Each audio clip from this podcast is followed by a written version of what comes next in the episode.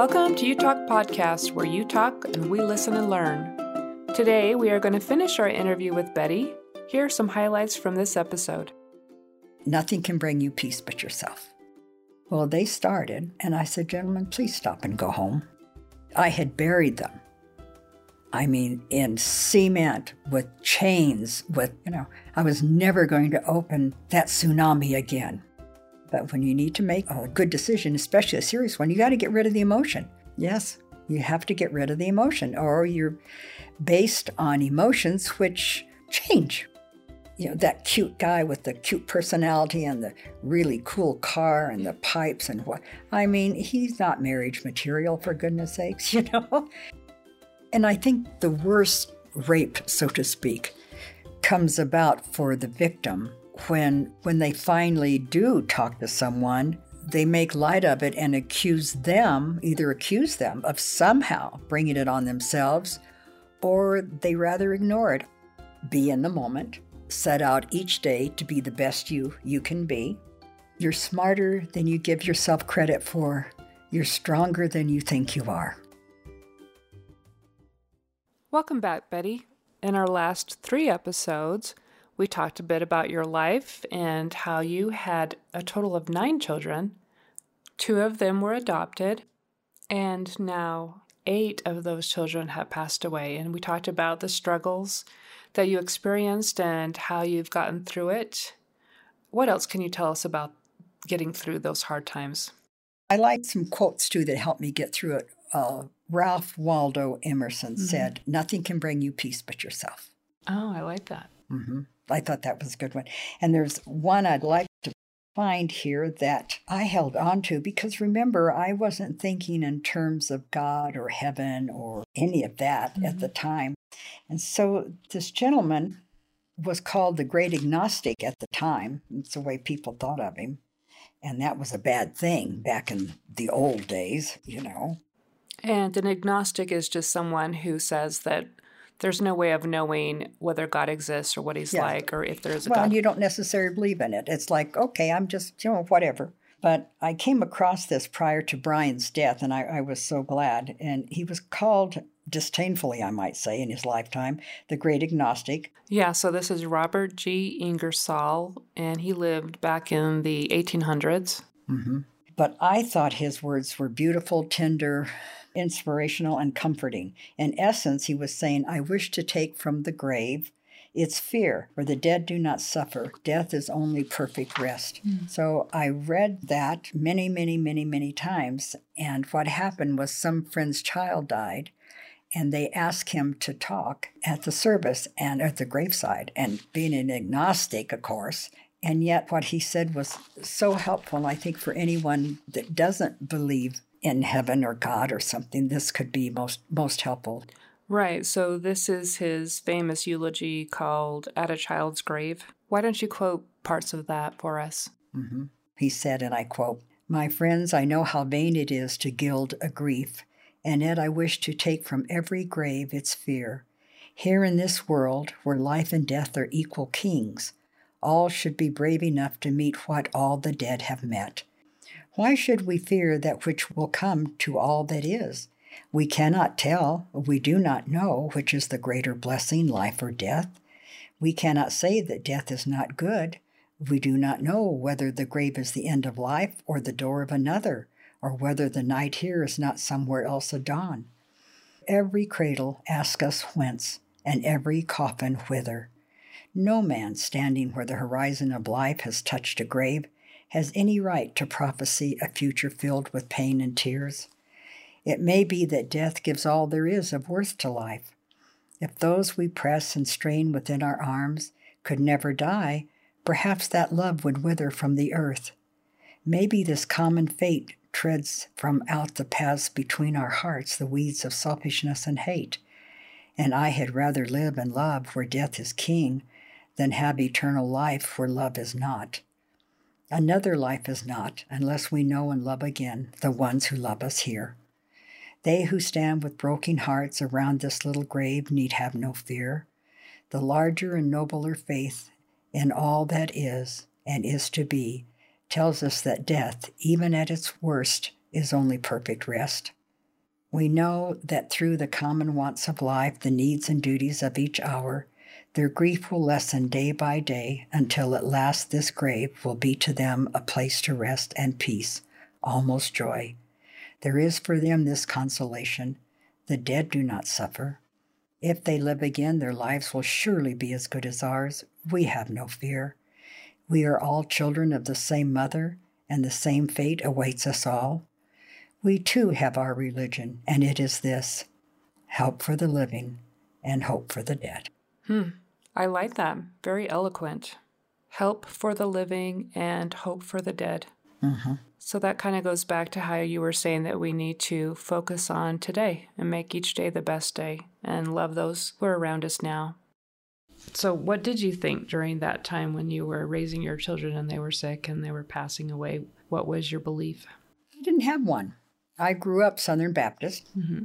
Oh, I went to church faithfully, got my little 7-year pin, you know. I went by myself. My parents didn't go. And I loved it. I taught classes. I did all the stuff. But when I was about 11, 12, I started asking questions that I could never get an answer that was acceptable to me. Mm-hmm. And so I discontinued going. And while I think of myself as a good person, you know, I lived the Ten Commandments, but I didn't pray and I didn't think about God and hell. It simply, I didn't say yay or nay. It just wasn't part of my life, mm-hmm. you know. And that worked for me then. So to me, if it was to be, it was up to me. It was my mm-hmm. responsibility. If something needed to be done, you just put your shoulder to the wheel and push a little harder. You just get things done. And when they died, they were gone. You didn't think about a heaven? Not then, no. Mm-hmm. No, it was just learning to live with that loss. Mm-hmm. So it was interesting when the missionaries came to see me, and we were thinking about joining the church at that time. Was this after all your children had passed away? Mm-hmm. Or except for the older ones? Yeah, it was before Blair passed away while we were still in California. Okay, so you hadn't been religious at the time, but then you started having some religious discussions. Yeah. And finally, the night came when the discussion was about eternal families. And they thought, oh, this will do it because that fits her with the loss of her children. Oh, my gosh, you know, it should bring her such joy to know that she's going to see them again. Well, they started. And I said, gentlemen, please stop and go home. Wow, wasn't the reaction they expected? No, it wasn't. And they didn't know what to do. And I said, I'm not upset. I was upset, but I said, I'm not angry. I just need some time for me right now. And I'll call you when it's okay to come back. So they left. And they both told me, because they became good friends later, that they just couldn't figure this out. They were baffled. Richard didn't know what was going on. And I said, it's okay, but I'm going by myself out back. We had a pool. It was summer. I just went out and pulled up my dress, put my legs in the pool, and I sat there and I looked at it like I look at most things. And I said, okay, Bets, inside, you got hold of a jackhammer here. So you know how to get rid of the emotion. And until you get clarity, you can't really make a good decision about things because you're dealing on emotion, which goes up and down and changes. Mm-hmm. So get rid of the emotion. We'll deal with that later. Put it in these little boxes and let's get clarity. And so what is the problem? So I thought about it and I said, aha. Now, I don't know if this is right or not, but this is what I came up with. It worked for me. I didn't want to think about if that was true, because if I did, I had buried them. I mean, in cement, with chains, with, you know, I was never going to open that tsunami again. It was there. Mm-hmm. If I bought into this, I had to hope again. Mm-hmm. I had to take all those chains off. I had to let those possibilities come back. And that was something I didn't know if I wanted to do it, much less could do it. And with the hope or the possibility is kind of the uncertainty and the... No. And the pain again? Yeah, all of that. And so here's how I resolved it. I said, all right, if it's true, and even if it isn't true, what a wonderful thing to believe. Mm-hmm. Huh? Wonderful. I'm going to see my family again. Absolutely nothing wrong with that whatsoever. So I can believe it. If it isn't true, then there is nothing after and I won't know anyway. Yeah. Right? Mm-hmm. So I'll never know if it's not true. So I don't have to worry about that. There will be no pain because I'll just believe this happy stuff and it's going to make everything nicer. Mm-hmm. So that's what I did.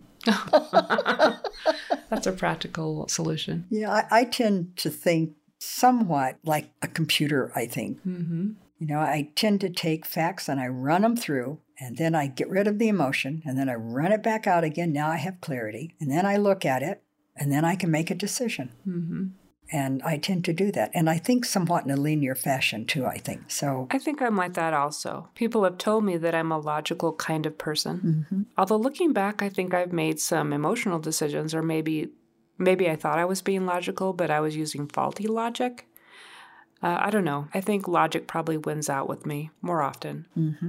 I would say it does with you. Anyway, so I understand what you're saying when you say you have to take the emotion out of it in order to make a clear decision. Yeah, so, but that's the thing. You can train yourself to put the emotion away. Lock it up, put it in another room. You can bring it out and deal with it when you're ready, piece by piece, so you're not overwhelmed. Mm-hmm. But when you need to make a good decision, especially a serious one, you got to get rid of the emotion. Yes, you have to get rid of the emotion, or you're based on emotions which change. Right. You know, they're very up and down and all over, and what might be right now may not be right later, and they're not based on anything. Okay, so when you married your first husband, was it based on emotion or logic? Both. Okay, there you go. I mean, I loved him, so mm-hmm. that was there, which was nice, but I wouldn't have married him just because I loved him. Yeah, okay. Love doesn't always stand up. But what kind of person was he? Mm-hmm. Was he the kind of father I wanted for my children? Right. Was he a companion I wanted to spend my life with? Mm-hmm. And, you know, he was so kind and so good and so brilliant and so funny and a good provider. And, I mean, he had everything going if you take the emotion out and look at him. Mm-hmm. But then you can add the love. And I said, oh, yeah, this is definitely a go. Yeah. Yeah, you know, I think a lot of young people fall in love with the image of someone. They meet someone and it all looks good, and they have this picture in their head of what their life is going to be like when they're together and they're married. And then something happens, like someone loses a job or things don't turn out the way they had planned. Maybe someone gets sick, and they realize they weren't in love with the person. They were in love with this image or idea of what their life was going to be like. And it can be a deal breaker for them. Yeah, it is. Whereas if you just marry the personality, the character, the person, I guess even that can change sometimes. It does, yeah. You have to make sure that, and I knew this, that I knew Blaine would stand by me or with me through success. A lot of people can't handle success. Mm. It's amazing. Yeah, it's very difficult. It can ruin some marriages. And a lot of people can't handle a fraction of what we went through. Mm-hmm. I knew he would always be there. Always. I could count on him. Mm-hmm. And he knew he could count on me. Yeah. That's huge. So, yeah, you know, that cute guy with the cute personality and the really cool car and the pipes and what. I mean, he's not marriage material, for goodness sakes, you know. Or at least not based on those qualities. Right. And you better think beyond you. See, again, you better look at the higher road, because who you're marrying isn't just for you. If you two want to go off and live with the woods, hallelujah. Yeah. But if you're going to have children, mm-hmm. what kind of, is that the parent you want for your child? Yeah. You know, do you want, can they look up to him? Will they be proud of him? Mm-hmm. What is he going to teach them? Right. That becomes a big deal really fast. And it becomes a big deal very fast. Mm-hmm. And the same with the guy picking a woman. You better not pick her because she's sexy and turns you on and all this kind of stuff. What is she going to show your kids? How mm-hmm. is she going to teach them about what's appropriate and how you act and how you best get along in this world and about a good education? How do you talk? You know, all of those things become important. Yeah. In the quality of your life and how you're going to succeed and where you're going to succeed. Yeah, and that beautiful body is only going to last for so long. Oh, yeah, then everything's going south. I know. Right? I resemble that remark. Me too. So, yeah, you know. Okay, so what advice would you give to young people starting out?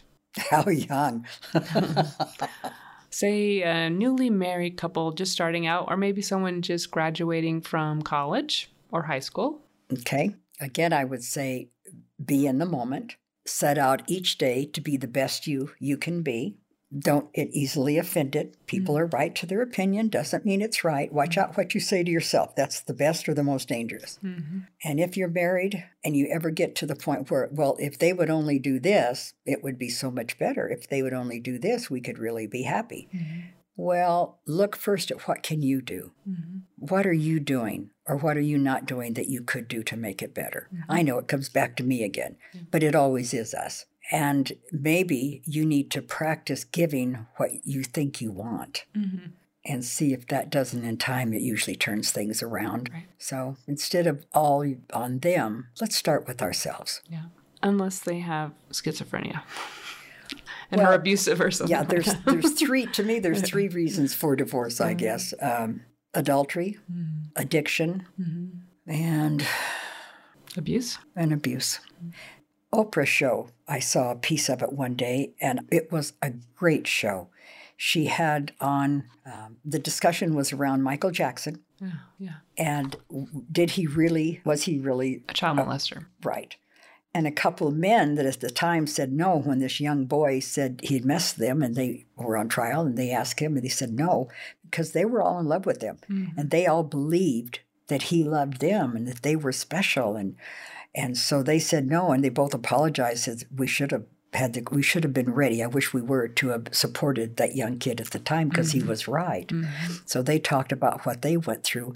And Oprah made what I thought was a very profound comment. She said, I don't believe they should call it abuse. Hmm. I think they should call it seduction. I mean, there can be brutal abuse, but generally speaking, like these boys, the predator seduces mm-hmm. with games, with this, with that, kind of builds up slowly. Mm-hmm. He seduces. Okay. So he's grooming them. He's seducing them. Absolutely. And then he grooms them to be and believe what he wants them to believe. Okay. So is the point of using the word seduction when you're teaching children so that they realize it's not always some big, bad, scary event by some big, bad, scary person, that it might be something that sneaks into their life kind of in a nice, familiar way? Is that why you would use that word seduction instead of abuse? I would, and I don't know why she used it, but I think that more often than not, it comes that way. They mm-hmm. are groomed, they are seduced. I think it's the majority, mm-hmm. and so I think they need to know both. And yet, I like calling it abuse after the fact because whether or not it was physically violent, it has emotional, psychological damage. Absolutely. It certainly does. But I think it's important that they know that there is a difference. And the other one is perhaps more dangerous because you don't see it coming. Right. Yeah. Mm-hmm. Mm-hmm. Yeah. Which leads to abuse. Right. You bet. Yeah. I would love to do another episode on abuse. mm-hmm. It's just, it seems like there are still too many people out there who are willing to cover it up and look the other way. Well, they're afraid. They have been groomed and groomed and groomed to fear telling anyone. Or even the parents, they don't want to ruin their reputation. They don't want to make waves. They think it will hurt their kids if it's public. And I guess I can understand that. And I think the worst rape, so to speak, comes about for the victim when rather it's parents or aunts and uncles or whom, when they finally do talk to someone, they make light of it and accuse them of somehow bringing it on themselves, mm-hmm. or they rather ignore it. Oh, be nice to your uncle. Oh, be nice to your grandfather. Oh, whatever it was or whomever. Mm-hmm. And it's like getting raped all over again. And it's worse because this is coming from the person that should love and protect you. Oh, sure. Yeah. I know a family who invited that person back into their home, their family celebrations, because that person said they were sorry. Yeah. Sorry, my foot. Yeah. Right. Right. And I think that's probably, as far as emotionally damaging, mm-hmm. perhaps the worst part. It's when you're raped twice. I think so, too. By those you love and not protecting you. And they just, I can remember someone saying to someone that was a victim the next morning, oh, say hi to your dad. Yeah. Excuse me? Yeah. Do you know? So you just sit there, the person, think how they feel. And it's got to be confusing if you're a child. How do you deal with that conflicting information in your brain? Absolutely. It's going to mess you up a little bit. Mess you up a lot. Yeah. Maybe you can do an extension of it and cover this other area mm-hmm. because it's you need to find some people that are willing to talk about it. It's tricky. Well, it is. And yet back not too long ago when everyone on Facebook was saying Me Too, when a lot of them seemed to be willing at least to come out that far and stand up. That's true. So I think it may be easier now mm-hmm. than it was a few years ago. Oh, sure. I think so, too. Mm-hmm. Yeah. Yeah. Okay, let's move on to a lighter subject. What do you like to do for fun at this stage in your life? Well, sometimes I like to cook still. I do enjoy gardening, and I love to read, and I love sci-fi. Oh, absolutely. Well, what's your favorite? Well, of course, I'm a huge fan of Star Trek, all of them. Mm-hmm. You know? You're a Trekkie. Okay. I am, absolutely. And I love Star Wars. Oh, my gosh. Blair saw the first one, Star Wars, when it came out, and he just loved it. I think he went back with 4 or 5 times, and he swore he could understand what the little robots were saying. Okay. And so I thought how much he would have enjoyed the rest of them. So, yeah, a good sci-fi is, oh, yeah. That's your favorite. That's my, and probably romantic comedies. Oh, yeah. I do like those if they're fun and light. I tend to want to stay away from heavy stuff. I don't want to be taught a lesson. Right. You just want to be entertained. I don't want someone else's pain. Had enough to go through. I just want to smile, you know, come away smiling. Yeah. Yeah, I agree with that. So, Betty, any final words you want to leave with us before we end here? Only that you're smarter than you give yourself credit for. You're stronger than you think you are. There's the ability to rise to extraordinary heights and greatness, I think, within everybody. Choose the higher road. Look at things from that perspective, and I think you can make life for you and everyone around you a lot better, and you'll be happier. And if you mess up and you don't choose the higher road one day... Hey, next day's a new day. Yeah. Start over. We're all going to mess up sometime. Yeah. We're all going to fall down, and it's okay to fall down. How you get up counts. Good advice.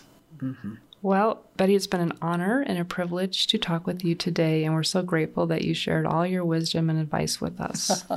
Thank you for asking, and this is now known as CJ's Pod.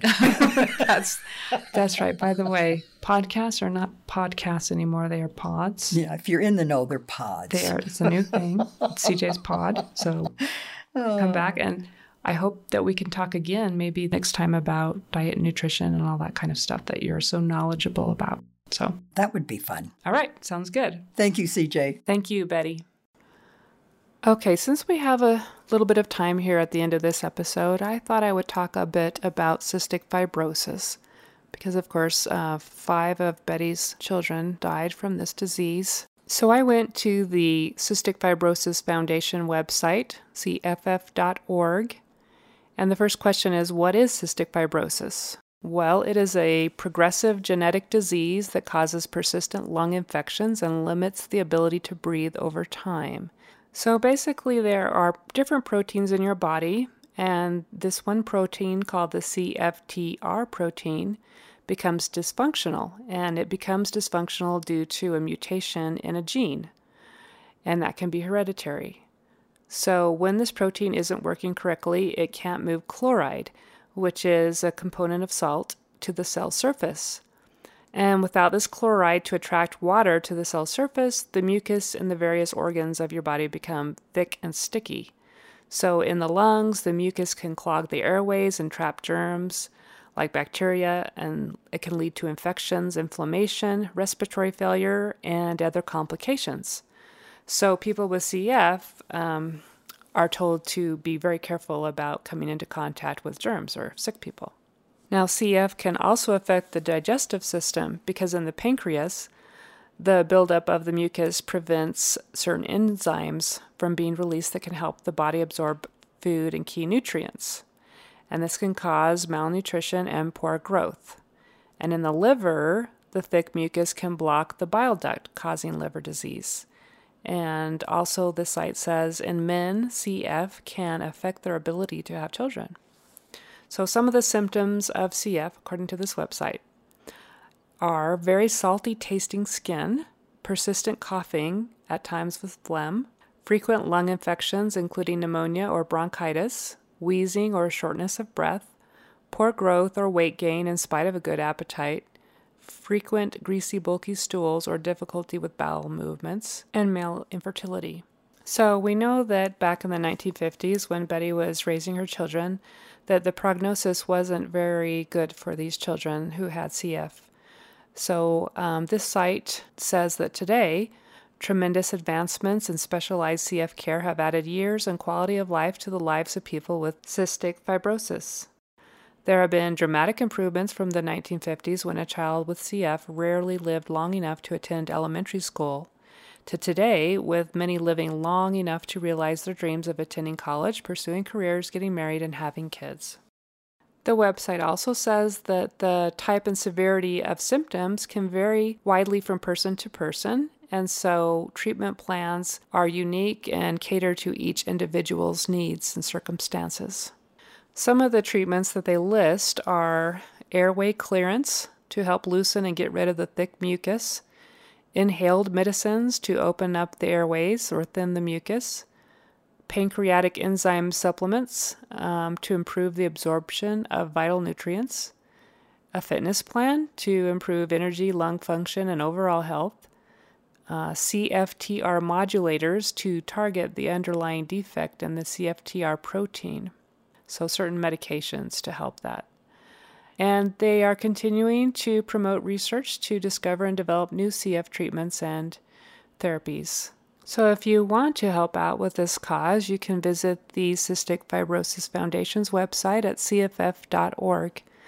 And interestingly, it says that the Cystic Fibrosis Foundation was first started by a group of parents in 1955. And at that time, there were no treatments for it. So since that time, they were able to discover the gene and protein that was responsible for cystic fibrosis, and because of that, they can develop new treatments and medications for it. They're hoping that someday they can find a lifelong cure, although right now, there isn't one. So keep in mind that cystic fibrosis is not a contagious condition, it is a genetic disease. So, according to the website, people with CF have inherited 2 copies of the defective CF gene, 1 copy from each parent. So both parents must have at least 1 copy of the defective gene. People with only 1 copy of the defective CF gene are called carriers, but they do not have the disease. Each time 2 CF carriers have a child, they might have a child with CF. So your statistics are 25%, or 1 in 4, that the child will have CF, 50%, or 1 in 2, if the child will be a carrier but will not have CF, and then 25%, or 1 in 4, that the child will not be a carrier and will not have CF. So if both parents are a carrier, you're taking your chances according to those statistics. Now, there are genetic tests to screen for the CF gene. However, there are more than 1,700 known mutations of the disease, and most genetic tests only screen for the most common CF mutations. A test result could indicate a person who is a carrier of the CF gene is not a carrier. So it's not black and white there. And diagnosing cystic fibrosis is a multi-step process. It should include a newborn screening, a sweat test, a genetic or carrier test, and a clinical evaluation at a CF Foundation accredited care center. Most of the kids who have it are diagnosed by the age of 2.